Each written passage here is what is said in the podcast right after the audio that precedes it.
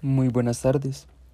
Hoy hablaremos sobre un tema muy específico para los jóvenes, la música, llámese trap, música urbana o reggaetón, es el género musical que está triunfando hoy en día en los jóvenes y uno de los artistas más codiciados es Anuel AA.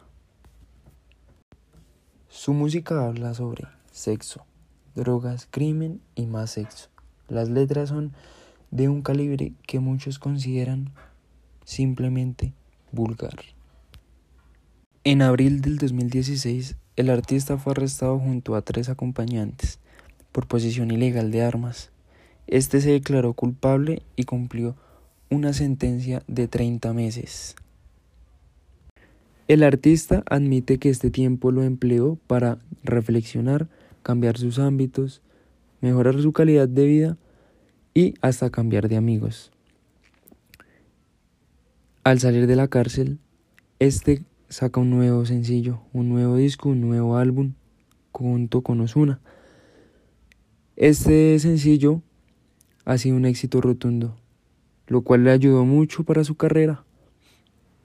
Además de esto, los reggaetoneros, traperos o cantantes de música urbana se comparan con dos famosos capos, uno es Pablo Escobar y el otro Joaquín El Chapo Guzmán.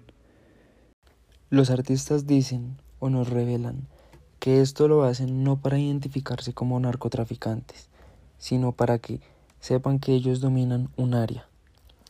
Por otra parte, las canciones hablan de sexo, drogas, alcohol, ya que esto es lo único que se escucha en las discotecas, antros o bares. ¿Por qué Real hasta la muerte el nombre de este álbum? Este álbum se llama así por el estilo de vida del cantante y por todo lo que tuvo que hacer para salir de pobre. Además de eso, Anuel en una entrevista dice que no se arrepiente de nada en su pasado, ya que todo esto lo ha, lo ha llevado a ser una gran persona y si cambia algo de su pasado, no estaría en, las posiciones que está hoy en día. Además de esto, tras de estos artistas de trap, reggaetón, música urbana, con su apariencia dura y quizás en un punto desafiante, también tienen su lado sentimental, su lado dulce, que no muestran a diario ni a cualquier persona.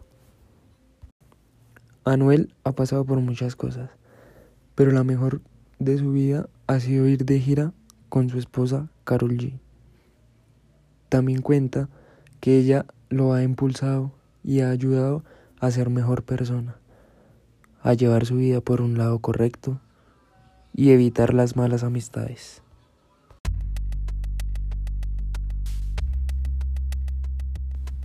Y bueno, esto fue todo por hoy. Gracias por haber escuchado este podcast. Espero que les haya gustado.